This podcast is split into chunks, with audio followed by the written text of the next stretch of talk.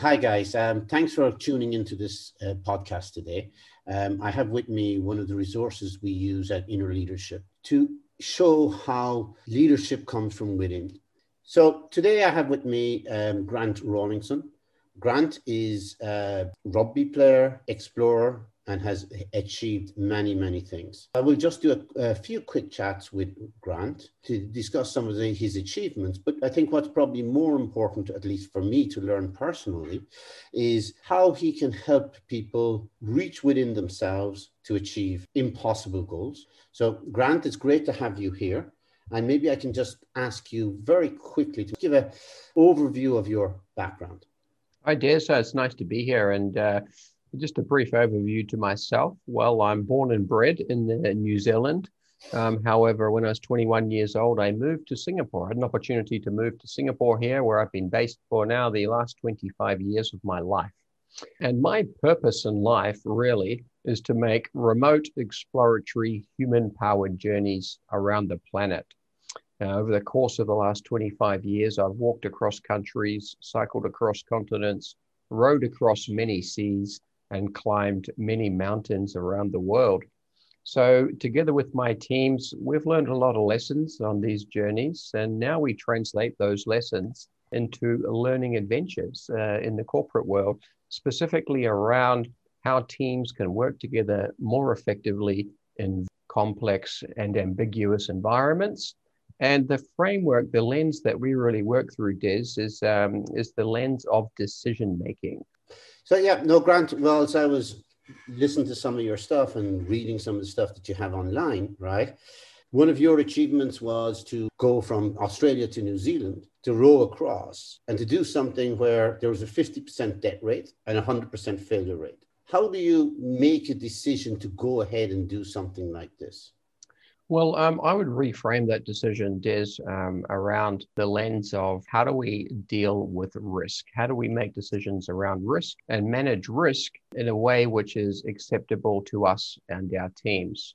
Now, I work with a lot of teams at the moment who are having a massive push to innovate, to drive exploration, to drive innovation, but they feel like they're stuck with the handbrake on because they're, you know, they're frustrated. Why are our teams not trying new things? When we do a deep dive into the culture of those teams or those organizations, we often find out things like they may have core values around safety first, you know, managing risk, not taking any risks whatsoever. It may not even be a written value, but it just may be a, an underlying subculture in those teams that people are scared to actually take risks and fail. So, so just to, to answer your question, um, especially I like that. Um, I like how you framed it. How do you how do you differentiate between something which is foolhardy um, and taking a risk? Well, really, it's um, have you prepared enough so that when you get yourself into trouble, okay, you have options and you're not going to kill yourself.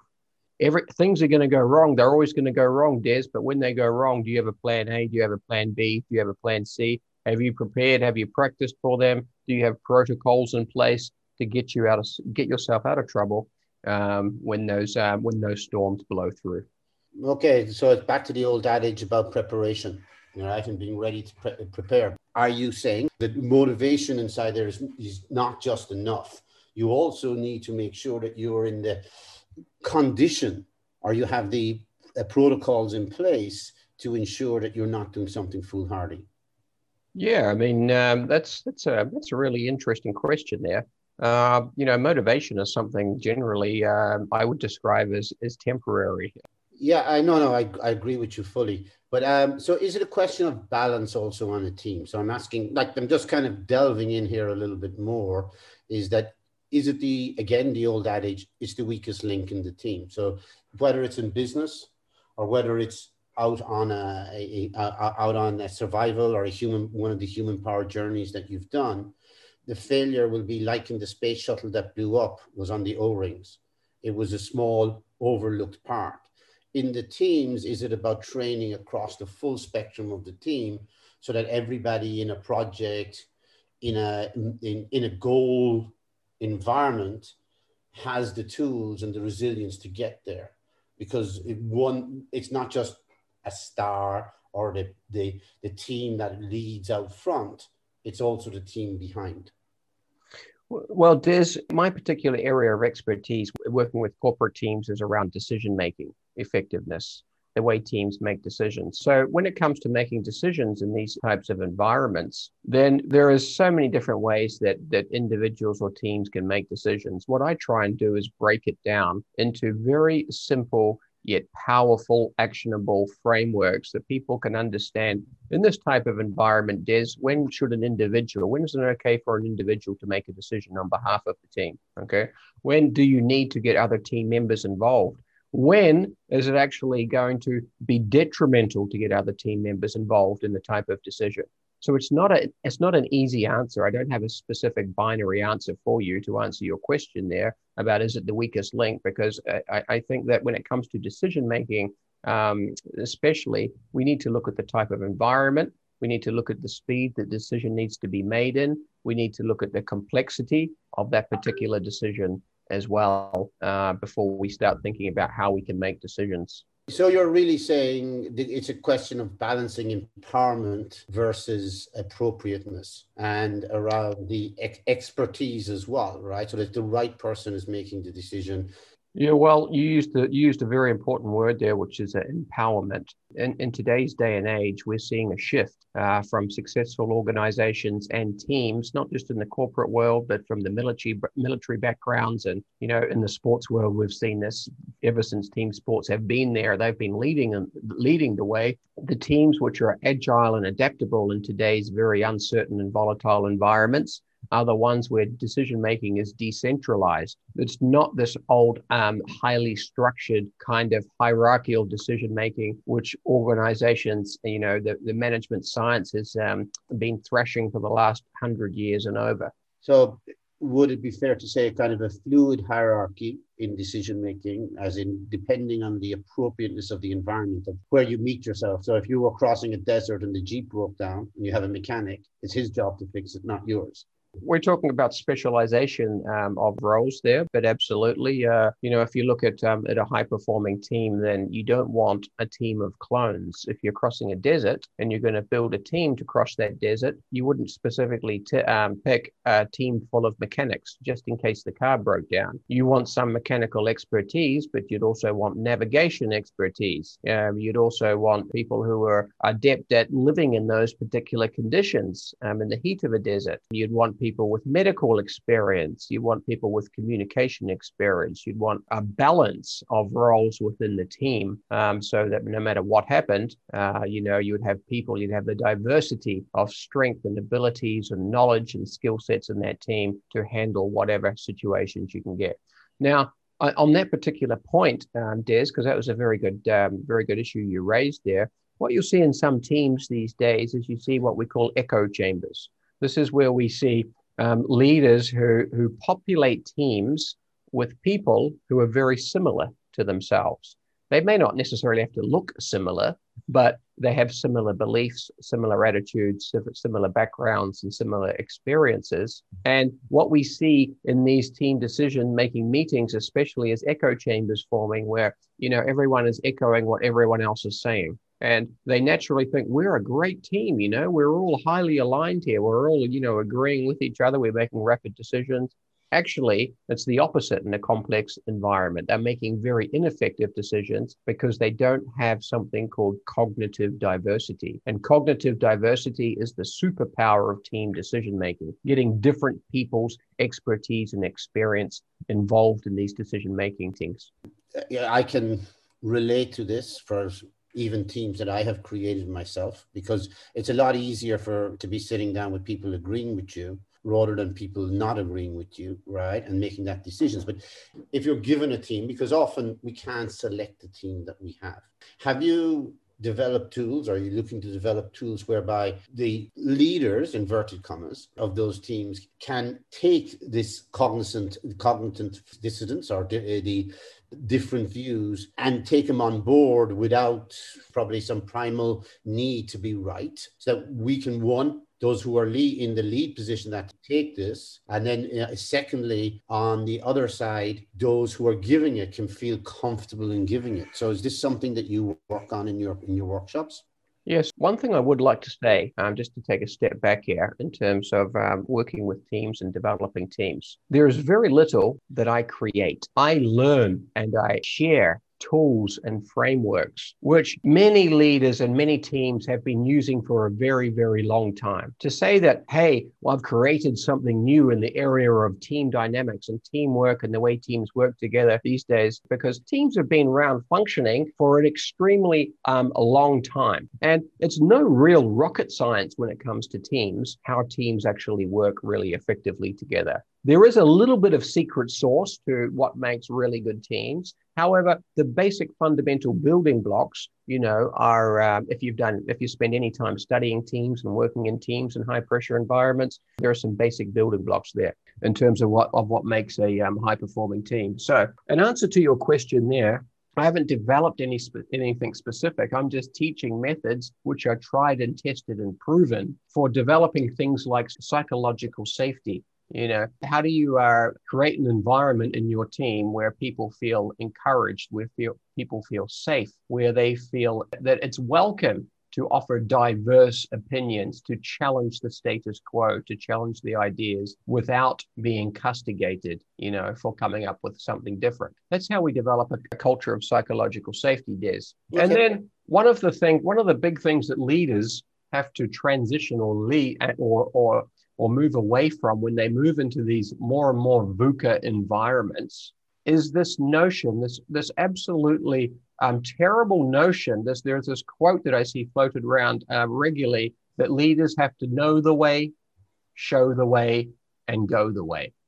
Okay, that the leader has to know everything. They have to walk out the front. They have to be making all the decisions, and everyone else follows along behind. The more VUCA the environment, the more empowered and decentralized decision need, making needs to be, number one. And number two, no leader can make all the decisions in a complex environment these days. A leader's role in highly functioning VUCA environments these days is to not make all the decisions on behalf of the team, it's to get the best decisions out of the team.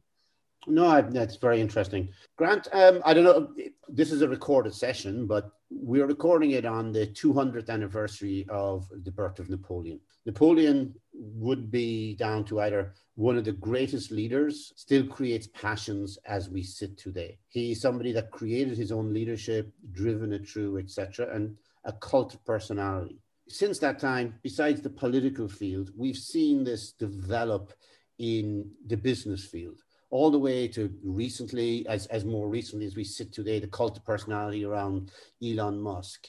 But going back to, I'm a bit older, the Jack Welch way, all these guys, is they developed a personality in those, in those businesses. I think it's a little bit like the echo chamber you spoke earlier, kind of leadership that's that's out, out there.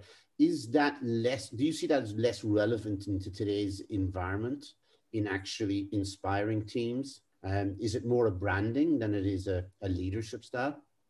Well, I, I think um, these type of highly charismatic leaders are incredible human beings for a start, and they have incredible leadership capabilities.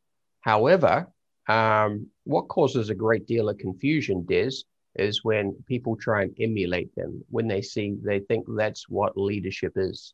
Branded around more than any of those names you just mentioned, and that was Steve Jobs right? Yes, yes, yes um, that's leadership. That's Steve Jobs. Leadership is what he does. He not only comes up with the idea, he actually gets his fingers so intertwined in every single little piece of the build of the iPad um, that he knows every single intricate detail. You know, if most organizations tried to run with leaders like that, they would fold very, very quickly having a leader who wants to um, get involved with the intricate details of that kind of level wouldn't be healthy for most organizations. He had the ability to pull that off.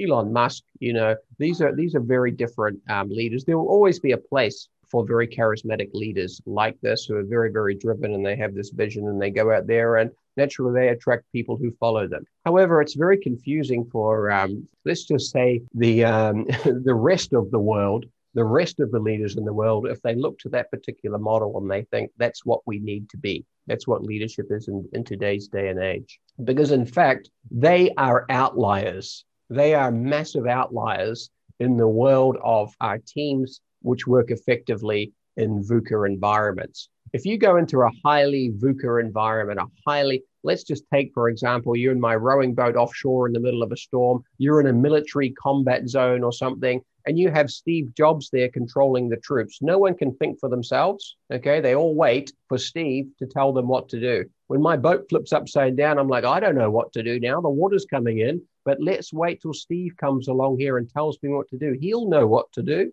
You can see that you're going to die very quickly. You know, there's been studies of Himalayan climbers by the University of Southern California. 36,000 Himalayan climbers were studied in different climbing teams. And the teams that operated in these highly structured decision making cultures, this Steve Jobs type of leadership, one person at the top making all the decisions, were far more likely to die than the teams who were empowered to make their own decisions. Because the teams who are empowered can be agile and adaptable when the decision making cultures change. So I would say there is a huge amount of confusion, Des, in the world of leadership as we've gone to this very volatile, uncertain, complex world we're in now. Because certain people think that they need to lead like these outliers, these completely random outliers, Steve Jobs, when in fact, leading like that, leading a team the way they do in a very VUCA environment, is making your team actually very, very fragile. So, Grant, you have done all these these inspiring things. What is one thing that you're going to be doing in the next three to four years that's similar, if that's if you have something planned? Well, in the next three to four years, Des, um, I uh, I'm going to be riding the waves of COVID uncertainty because COVID is going to be around for the next three to four years, most definitely. Um, there is this bias that I see at the end of the year, everything's going to change, and next year it's magically going to disappear. It's not going to magically disappear on January the 1st. So um, I have a number of expedition plans, but now is the time more than anything Des to be agile and adaptable because it's a highly VUCA environment. I have plans with my new boat to uh, row across the bay, or not row, it's a human powered boat, it's a pedal powered boat to cross the Bay of Bengal, which um, now has been put on hold for over two years, due to well, 15 months due to COVID. So that's um, that's how I'm. That's what I'm doing in the next uh, three to four years. Des is just being agile and adaptable and uh, making the most of the opportunities when they come uh, um, come along. Okay, no, that sounds very interesting. Very very good, Grant. Thank you so much for taking this time, um, and hopefully anybody that's listening uh, can see and understand what grant and can help you structure your thoughts around your themes and, and inspire your teams to work better. So, um, Grant, thank you so much. Des, thanks very much. It's been a pleasure to be here. Have a great day.